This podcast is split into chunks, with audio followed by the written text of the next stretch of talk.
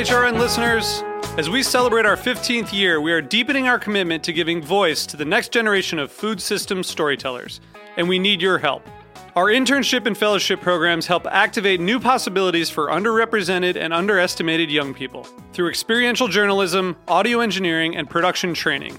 Through these unique programs, HRN helps food equity stewards build essential workforce readiness skills that expand their potential and foster economic mobility. Please consider supporting these critical programs. And with a minimum donation, you can be entered to win a dinner for two at an amazing restaurant in one of eight cities and tickets to a concert at a great venue in one of those cities. We have incredible partners across the country who have donated, as they also share our passion for helping to educate the next generation of food systems storytellers. Check out heritageradionetwork.org slash 15 to donate and enter to win today. That's heritageradionetwork.org slash 15 to donate and enter to win today. And make sure you donate before March 31st. Thank you. If your restaurant wants to put the best on the table, look for food with the New York State Certified Seal. It's food that is grown right, right here. Learn more at certified.ny.gov. I'm Erin Fairbanks, host of The Farm Report. You're listening to Heritage Radio Network, broadcasting live from Bushwick, Brooklyn. If you like this program, visit heritageradionetwork.org for thousands more. Today, on A Taste of the Past, we'll meet the man with the name that is synonymous with fine cognac. And then, author Kara Newman will join us to talk about her new book, Shake, Stir, and Sip. Stay tuned.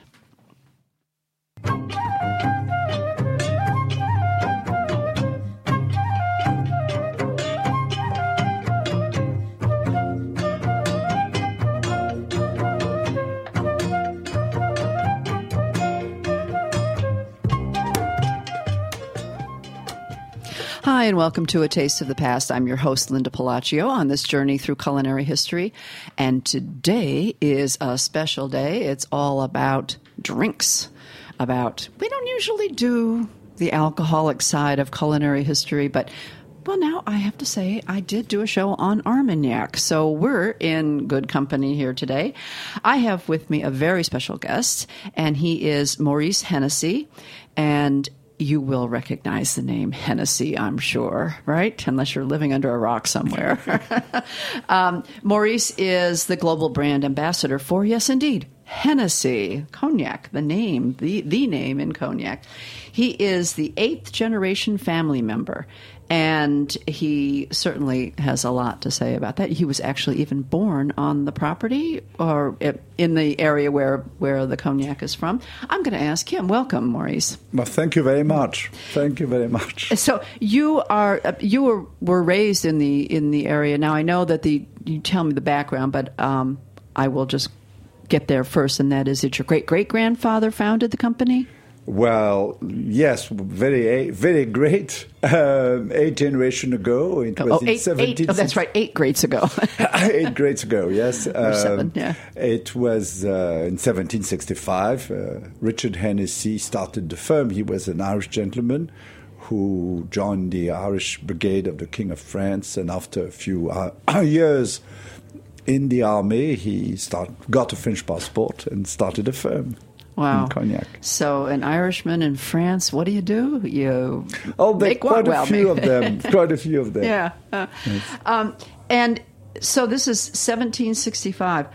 When was the actual first commercial cognac made? I mean, for sale, you know. in Well, the, the, it was he started doing that. Really, he started being a sort of shipper of uh, the good cognac, which his friends in Ireland or in England would order because he lived in cognac.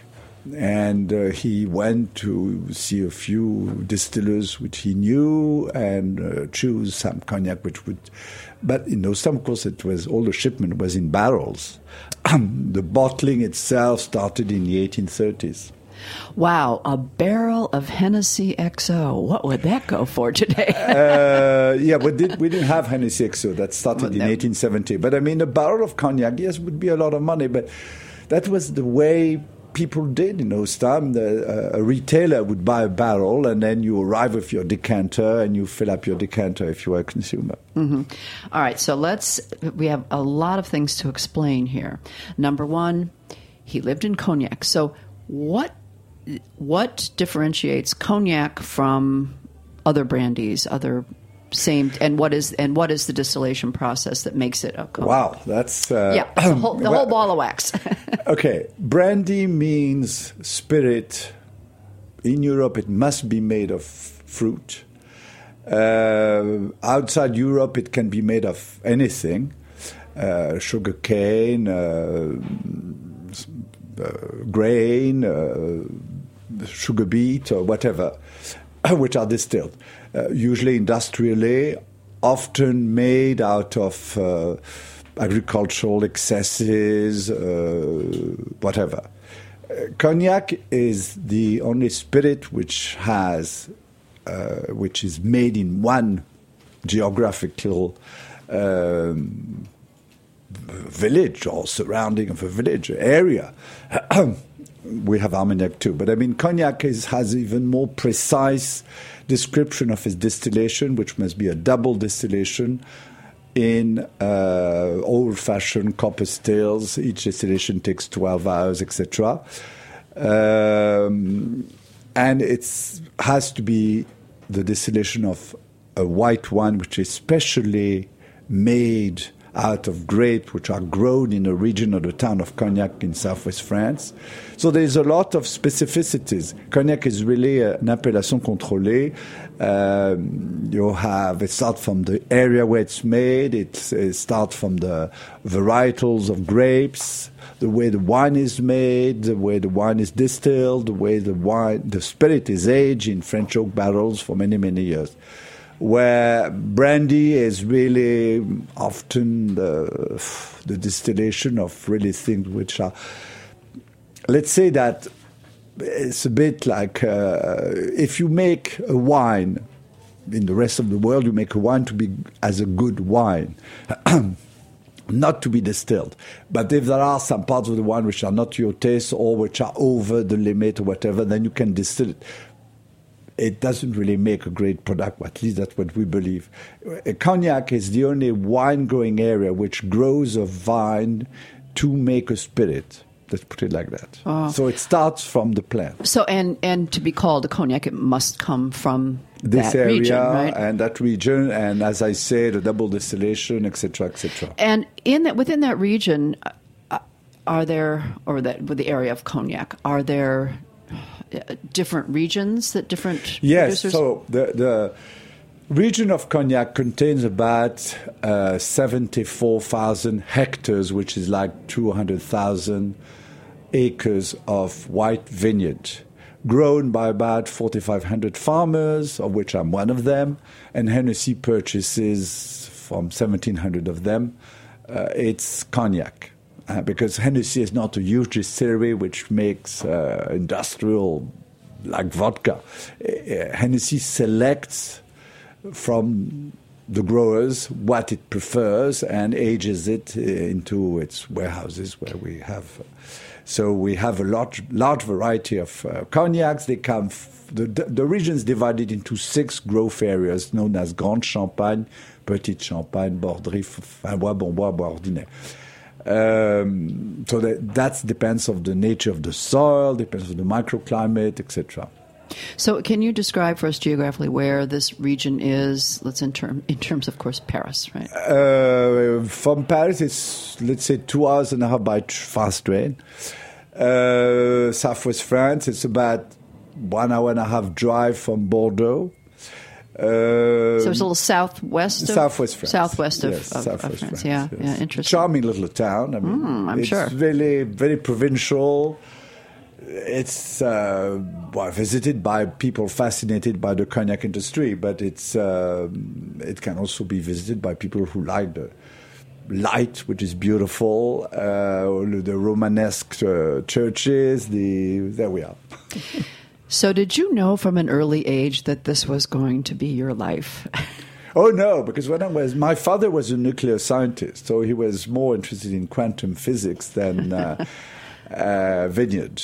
Uh, it's really, and, and he really strongly recommended me that I should do something else like uh, why, um, farming, because that's what I liked. In fact, it's farming, uh, growing animals, uh, having cattle. That was really. Well, and you went and studied. You studied, I studied I saw farming, correctly, and right? uh, then, well, okay, I did an internship in a distributing uh, company, a distributor in Paris, because uh, that was also part of my curriculum. And then I discovered that, in fact, the job of being in the cognac business was fascinating. And that's how I fell in love with it. And I'm still there 40 years later. Um, let me ask I know that um, certainly the company and the brand has been bought by larger luxury brands. Uh, well, no, uh, the whatever. company and the brand started larger group with Moët Chandon. We created Moët Hennessy, and with Louis Vuitton, we created LVMH. Um, Ah, okay. We were not really taken over. We've been taken over since a little that bit, was, but I mean, yeah, that was a little misleading in some of the, yeah, in some of the yes, information. No, we I have to built something Yeah. more than uh, being. Uh, and has that has the the company and the production of of the cognac been in the Hennessy family continuously? Oh, or has well, it been in continuous production? I guess is also what I wanted to know. Uh, well, yes. I mean, we have been producing uh, with the help of the Fillioux family, who are the blenders at Hennessy for seven generations. We've been producing cognac non-stop. Of course, we had periods which were more difficult. Uh, when, for example, the phylloxera, which destroyed the vineyard uh, in, the, in France, in this, uh, created a strong rarity of the cognacs. Of course, in the 1870s, life wasn't so easy, but I mean, we still there was some vineyard, there was some cognac. We had a lot, large stock, and we thought of the replantation. We studied everything, and we were with other brands, other families, the base of the replantation of phylloxera-proof uh, plants. But of course, there was a time where the Germans were in cognac, and of course, we couldn't do a lot. But I mean, we did still a little bit. Uh, the firm made sure that there was always some work for its workers. And uh, even uh, during the war, when there was not a lot of customers, not a lot of things to ship, then they were packing for the Red Cross. But I mean, let's say that there was never a time where we stopped. No. Interesting. That's that's a long history. Yes, very yes, long yes, history. yes. Um, so tell me about the the different um, designations and the types, and when, of course, the the primo uh, distillation, the XO, was was uh, started. Um, well, the, the cognac, as it was when it was invented, uh, when it was called brandy, which is a Dutch word which means burnt wine, uh, was really made to be mixed with water and to be served instead of wine. Uh, in those times, people were traveling by boat. We're talking about the 17th century. And the Dutch mainly were the biggest travelers. They had large shipping company, and they were using, they were buying a lot of wine from us, from cognac, uh, and distilling it in Amsterdam and calling that brandy. And that's where the word brandy comes from. Just did a show on Dutch influences. There, There, we are. It's, it's amazing. And Forgot about the um, brandy part. And it's really they were storing these barrels in the bottom of the ship where it was doing its aging in, at sea. And when they wanted to drink, they were just taking some of the, the brandy. It wasn't really cognac then, and mixing it with water, and it was making a palatable drink, which we call Hennessy and soda now, but it's, uh, it was the same thing. Uh, then, with the evolution of the time, etc., it was felt it would be more interesting to distill in cognac uh, the wine, and then, of course, we um, improved the distillation, all that. Now, the, so at the beginning, Hennessy really was selling cognac, which you would call Hennessy VS now, younger, uh, consumed uh, a lot, but I mean, often like that with water. Um, then in the 1830 or 20, we uh, created a VSOP. Uh, it's a special cognac which was aged only in old barrel, which was not so influenced by the tannin of the wood. Light cognac, very smooth, which we still make. In 1870, my ancestor Maurice Hennessy the first uh, decided that he wanted a cognac made out of the old stock which we had in the cellars, which he felt uh, was very good, it should be used. Uh, so it was a cognac for him, for his dining room, for his friends. No, it wasn't for sale. Uh, but it was so successful that after all, he was a businessman, and he says, "Okay, let's sell it." So they had to create a name, and they called it XO simply because it was extra old. Hennessy created XO, the word XO, which has been copied and used by hundreds of other brands now, and even other firms, and even a Chinese sauce. Chinese sauce, right? But uh, the XO was Hennessy. Since then, we've created Paradis, Paradis Imperial, uh, all, all other qualities, and I must say I'm very keen on the Paradis Imperial, which is an amazing selection of cognacs done by the master blender and his team. But uh, the XO is, is, of course, a wonderful cognac which uh, we drink uh, on its own or on the rocks, uh, depending of the season. mm. And um, so, is there a, a, designation of how old it must be before it can be bottled? Well, legally, the XO? the XO? should be over six years old. But I mean, uh, Hennessy's XO is between 10 to 30 years old. And uh, in fact, uh, well, that's a tradition we have. Uh, Emile Fillioux, the blender of Maurice I, did it like that, and his great grandson Yann uh, still does it like that. That's the way things should be done for us. So our Hennessy XO is probably a little bit older than the others. Hmm. Interesting. Uh, well, uh, being the snob that I am, that's the only kind I really like. I, I, just because I don't drink much of it, and I just drink a little bit, and usually like you know uh, after after dinner something. So yeah, yeah so yeah. if I'm going to drink it, I want it to be you know High. excellent and smooth yeah, and very absolutely. you know very warm and very good.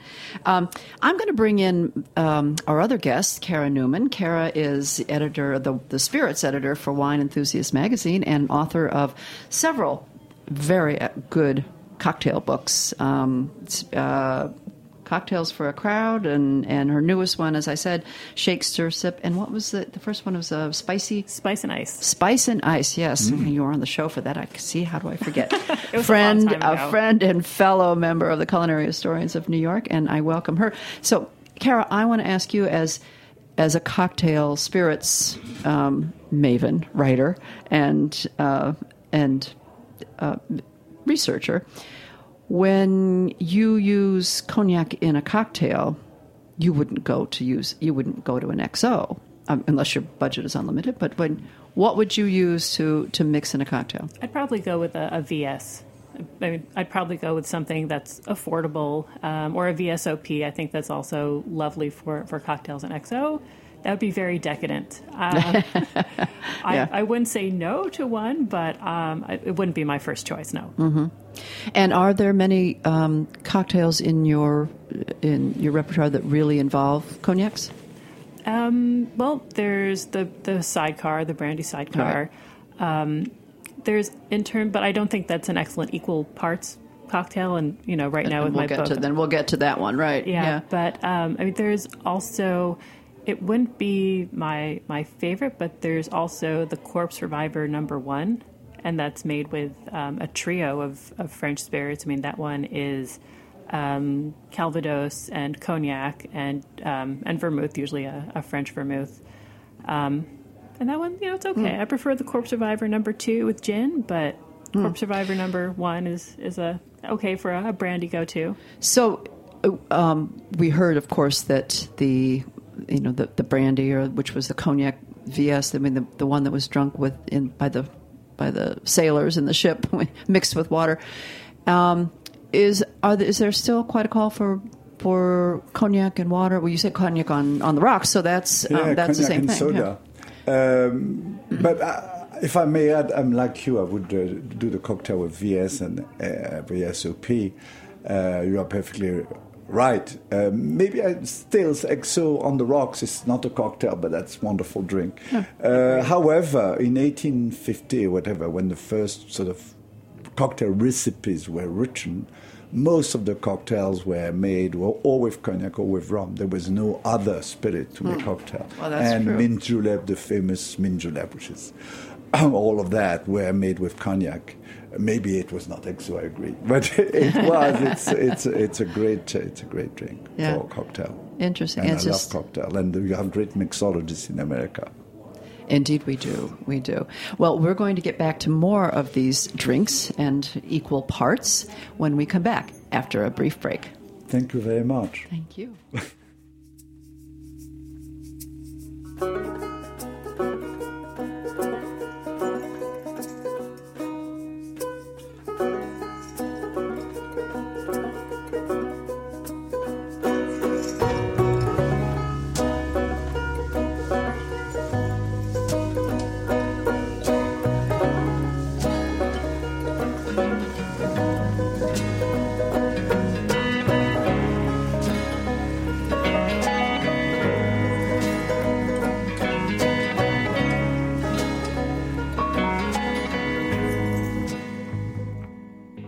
chefs and restaurants are proud of the food they put on the table.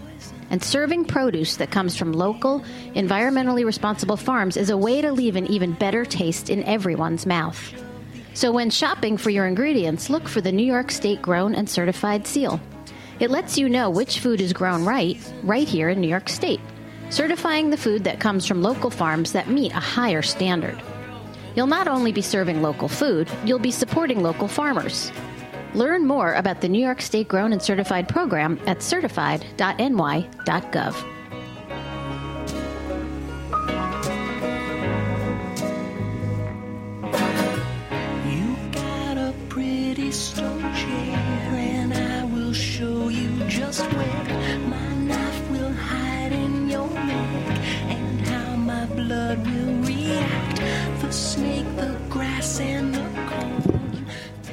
And Maurice,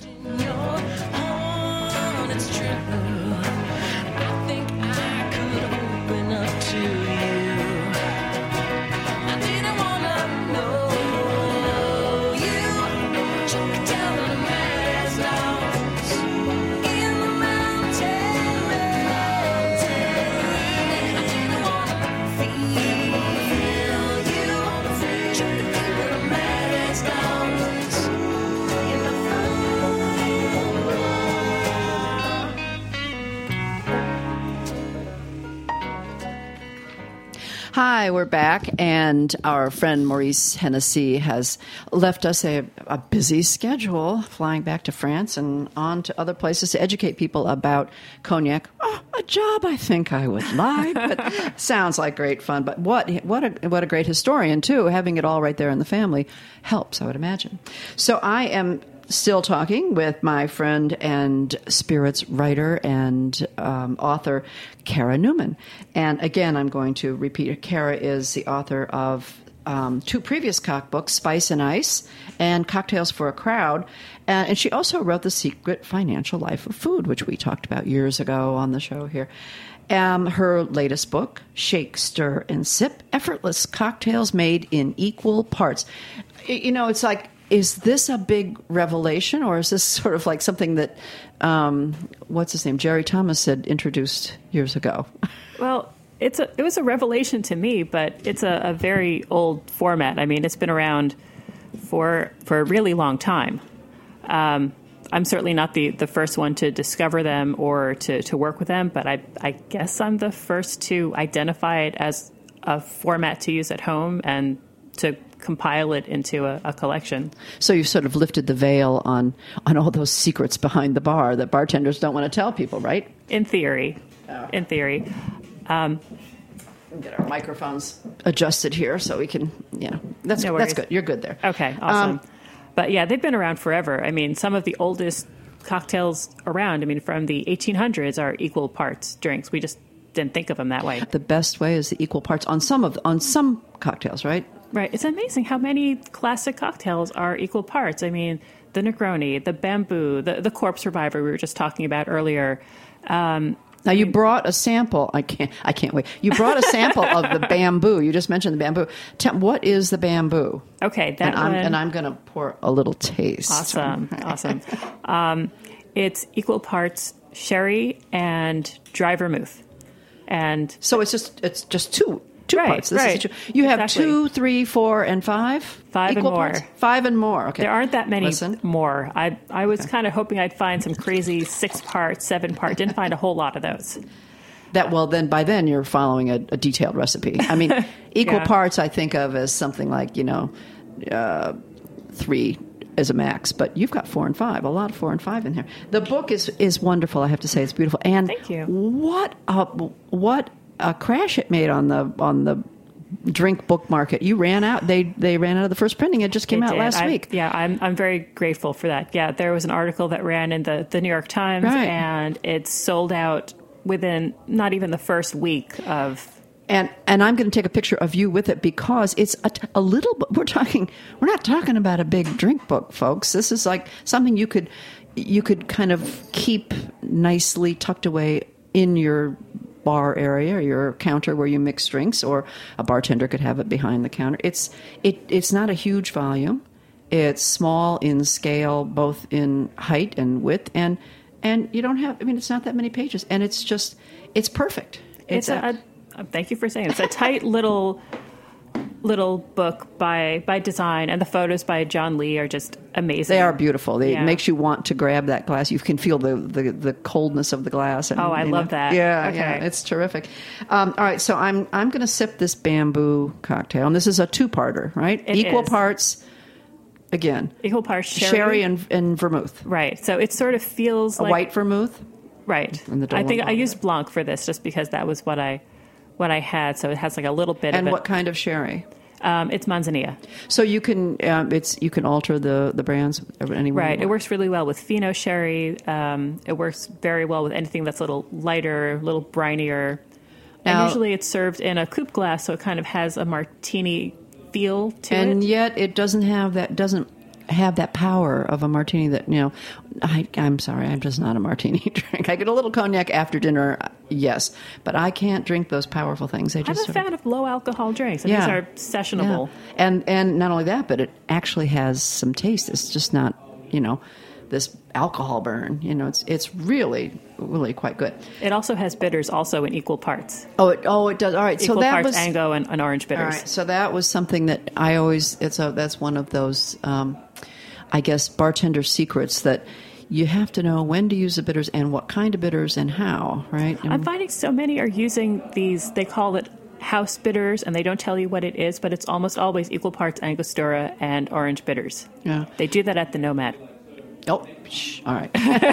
um, and it's it, I, I I can see why though because somehow that the oil, the orange oil, you know, It's a the little flavor comes complex. out. It does. It, it Yeah. is, and yet you know it, it kind of mixes with the floral content of a lot of those. Um, uh, spirits and yet doesn't overpower it, but gives a little aromatic. Yeah, you get like a little hit of spice, Yeah. a little hit of botanical. It's it's a nice mix. So we're talking about some old classic cocktails here, right? Absolutely. We can start out with one of my favorites. Now, yes, I do drink heavier ones rather than this this nice little vermouth and, and uh, sherry. Um, one of my favorites, all time favorites, and I think maybe I was the f- one of the first that I know in my group who just adored it, having lived in Italy for a long time, is of course the Negroni. Oh, a favorite. All right, I know it has a wonderful, colorful history. Tell me about the Negroni. Okay, the Negroni gets its start in, in Italy, of course. Um, this goes back to uh, to Count Negroni. There was actually a Count Negroni who gives his his name. Um, he oh, it's a, a colorful story. He lived in America for a time, uh, spent some time as a rodeo clown. Which I know, I know. There, there's there's more to that. I, I think I need to dig into that. But uh, the point is that you know he went to America and developed a, a taste um, before Prohibition came in for, for the stronger spirits, and then returned home to to Italy. And there there's a drink called the Americano, which is uh, Campari and, and soda water and vermouth, and he It's always listed on the back of that bottle of Campari. You know, they always Oh, I'm sure. the standard drink listed there. I'm sure. And uh, and as a, a lover of, of stronger spirits, he requested that gin be swapped in, and that created the the Negroni, which is just Campari, gin, sweet vermouth, and a lot of the time it's, it's topped up with a bit of soda water. Interesting, and it's interesting because I'm I am going to to next time I decide I can have one, I will try that equal parts. I never make it in equal parts. Be- I I love Campari. I'll just drink, you know, Campari on its own. So I'm always heavy on the Campari and then really light on the on the gin, um, and and then the sweet vermouth to taste. Um, I mean, it doesn't have to be equal parts, but but yeah, I is but I think but I think having the classics I know and, and that's probably what has um, changed the taste for me when I'll go into a bar or restaurant and order one before dinner and it'll be I'll say hmm this is a little different than what I'm you know what when I mix it and then I realize that it's the the um, proportions are different. There's so many variations on it now too. I I mean, even if you don't love equal parts or you don't love Campari, uh, there are just so many variations. It really had. Um, I mean, the original was created in the 20s, but we've had such a renaissance in the past 10 years. Um, a bartender named Gaz Regan really helped repopularize the the Negroni. Um, circa, let's say, 2006, 2007, he self-published a book called The Negroni, and it really just set off this explosion in the bartending community. You're right. It's amazing, and and it seems to be like well, maybe not now. There's probably a new one today because time things change so quickly. But it was the hot drink of the past few years. for sure. Yeah. And it's such a beautiful red color. You can't help but spot it going across the room. You see one, you want one. A nice twist of orange in it, and Oh, you know, nice and cold. beautiful. Yeah, yeah. Tell me what are so the, the count certainly uh, earned his his reputation then with the drink, and if he only knew how popular it is, once again. He'd probably love it. Yeah. what are some of the other classics that have have history but now and then I wonder too with drinks in particular you know how much of it is you know is myth and folklore and how much is actual history um, are there any you can think of that really do have a legacy Well, it can be a little hard sometimes to put a precise date or a precise person to certain drinks because the nature of, unfortunately, for better or worse, the nature of booze history is you have a lot of people who imbibed a little too much. and sometimes it gets a little hazy. and urban legends are created Yeah, yeah, yeah. Um, but I think the last word is another drink that has a lot of history behind it, and again, started, you know, long time ago. Started before Prohibition. Um, it's an American drink that goes back to Detroit, to the Detroit Athletic Club. Um, and it's attributed to um, depending on you see here i go sort of making things a little fuzzy depending on who you talk to the person who created his name was either frank farrell or frank fogarty i think i'm leaning in the, the farrell camp these days uh, but what's certain about him is that he was a dublin born bartender and a vaudevillian and he was known for um, for always having the last word he liked to talk he he was apparently quite the character. Hmm. And but he was the one who devised the the last word, which is and um, that's the name of the drink it is the last word and it's a wonderful drink. It has only four parts to it. It's uh, gin, green chartreuse, uh, lime, and maraschino liqueur is the, the final one. And it's it's strong. It's a real bracing, yeah you know, pick me up. and when was this that he did this That's I believe 1915. 1915 at the detroit athletic club Right. And then that was one. that's- stranger things have happened i'm sure But then you have prohibition, and Yeah. it just sort of sweeps a lot of it under the rug, and no one really heard about it again until the, you know, the the second cocktail revolution. And there's a bartender in Seattle, Murray Stenson, um, who at the time was working at the Zigzag. I think we're about 2007, maybe maybe it's even earlier. Um, no, 2004, and he rediscovered the last word in a, a book um, called Bottoms Up. It was, I believe, a 1962 era book, and he put it on his menu, and it just spread like wildfire. And it's it's also one of those that has, I mean, dozens and dozens of variations. And some people will just swap out one component. Some people will swap out all components. Actually, one of the most successful variations is called the paper plane, and that was created. Oh, so the variations also have other names. It's not just a variation on the last word. Sometimes it's it's the last word, like a subtle twist. Penultimate. Yeah, um, I'm sure there must be yeah. Oh, and, and what it, what's in it? What was in the original again? it, gin, green chartreuse, lime, and maraschino. And maraschino So it's a little greenish in, in hue, and um, yeah, very. It's a, it's strong, it's bracing, but you know, it's it's technically a, a sour because it has the citrus in it. So we have a clown, a, a rodeo clown, a vaudevillian. Any other characters who who were invented some of these, you know, historic classic drinks? Cocktail history has some some real entertaining characters for sure. Yeah. Oh goodness. Um, I'm not sure that the others are just so wild and off the top of my head. I mean, if you want to talk about the the bamboo, I mean that's even older than the others. I mean that one goes back to 1890, and that one was created in Japan of all places. Um, And hence the name bamboo. Right. so. Right in in Yokohama to serve to visiting dignitaries. You know, it seems to me, uh, and I- and now I think of sherry, and, and you you know, uh, being a very civil, very almost like a um, in a way a ladies' drink too. That it's a very gentle. It's a very gentle drink. Interesting. And I think it's very graceful. yeah, graceful. That's a good word. and it blends really well with other ingredients and bartenders love it i mean that's why it's all over these days it's become a very popular cocktail ingredient Well, I know what I'm ordering next time. I mean, as you say, it's low in alcohol. It has a very soft um, in, and graceful, yeah, graceful taste and finish, and it's nice. Um, what, in your estimation, is really one of the, or two? You could, I'll give you two. Uh, in, in terms of historic cocktails, one of the most classic of the cocktails. the martini hands down the martini Hands down. Okay. And of course, now we've got. Uh, they're not even martinis. You can't fool me. I mean, we've got mart- people, things called, being called martinis that you know don't bear any resemblance to the original. But um, the original was actually a two equal part drink, was it not? it started off a lot sweeter i'm not sure that it was always equal parts but it was definitely um, a lot more vermouth compared to what we do now where it's Compared to what James Bond would would say. Yeah, it wasn't vodka, and it wasn't just you know wave the bottle of vermouth over the over Right. the glass and or use a spritzer and just you know. oh oh the Spray the top, atomizers. right. Oh yeah. Um, no, they were definitely definitely sweeter. Um, often it was uh, sweet vermouth in Oh. earlier iterations. Um, I know you're familiar with the Martinez, and Yes, that was yes. that was also um, sweeter and used a sweeter type of, of gin, um, Old Tom gin. And that's coming. That's becoming popular once again too. The Martinez. A lot of restaurants are putting Martinez. it. Yeah, a lot of um, restaurants putting that on their their menus, and that has the addition of the sweet vermouth. I think that also is a touch of maraschino and and Old Tom gin. Hmm.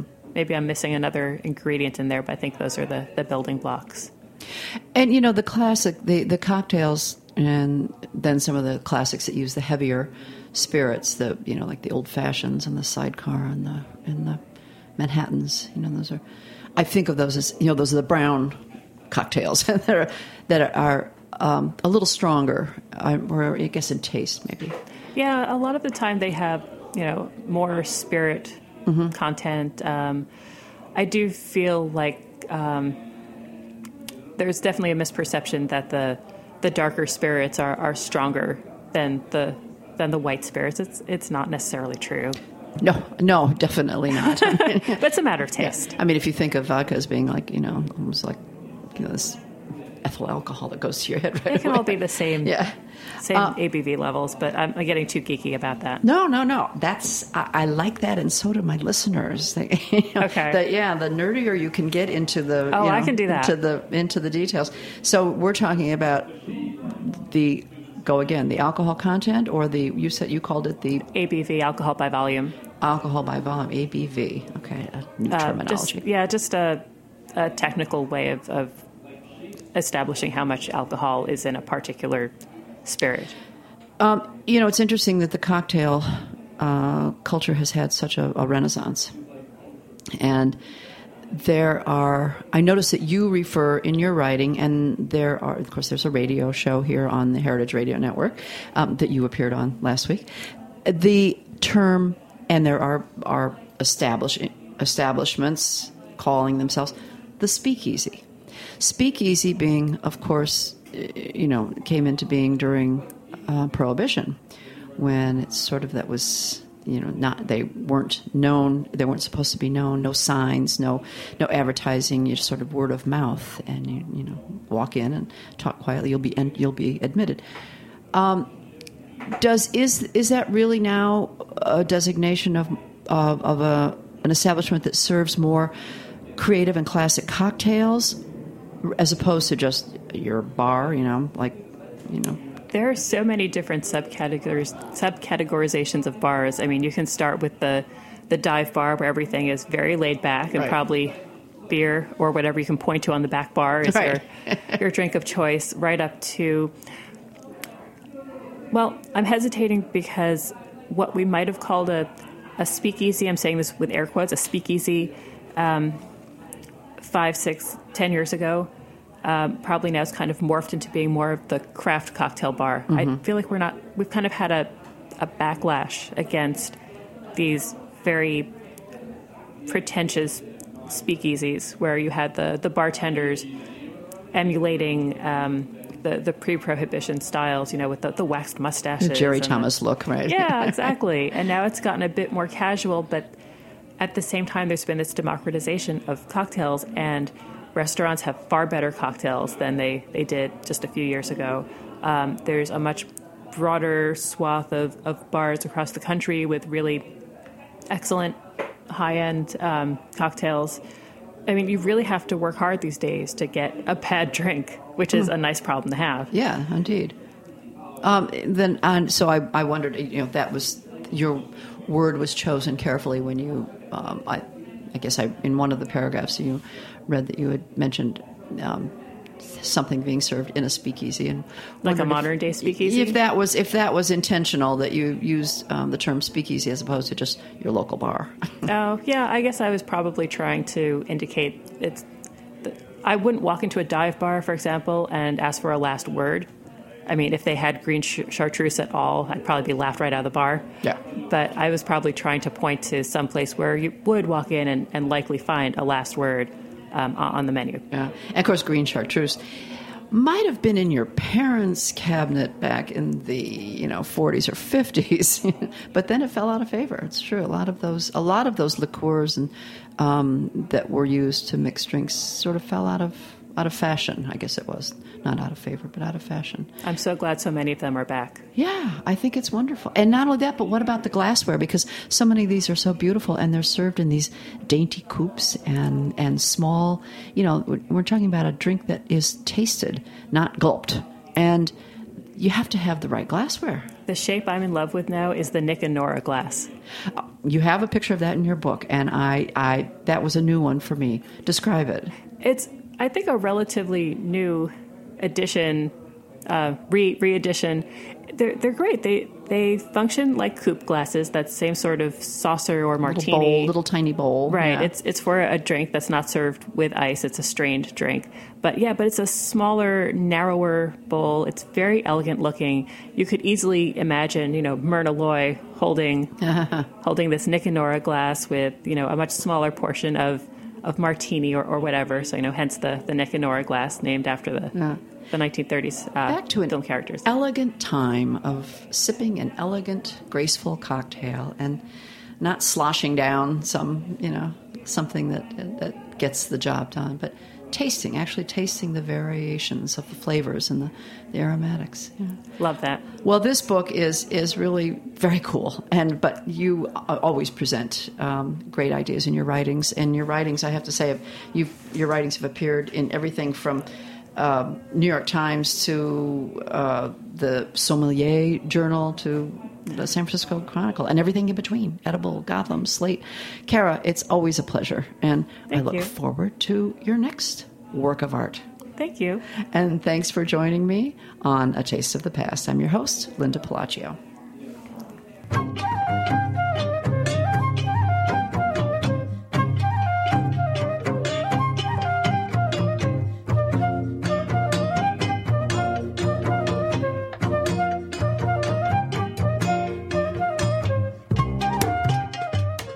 Thanks for listening to this program on heritageradionetwork.org. You can find all of our archived programs on our website or as podcasts in the iTunes Store by searching Heritage Radio Network. You can like us on Facebook and follow us on Twitter at heritage underscore radio. You can email us questions at any time at info at heritageradionetwork.org. Heritage Radio Network is a nonprofit organization. To donate and become a member, visit our website today. Thanks for listening.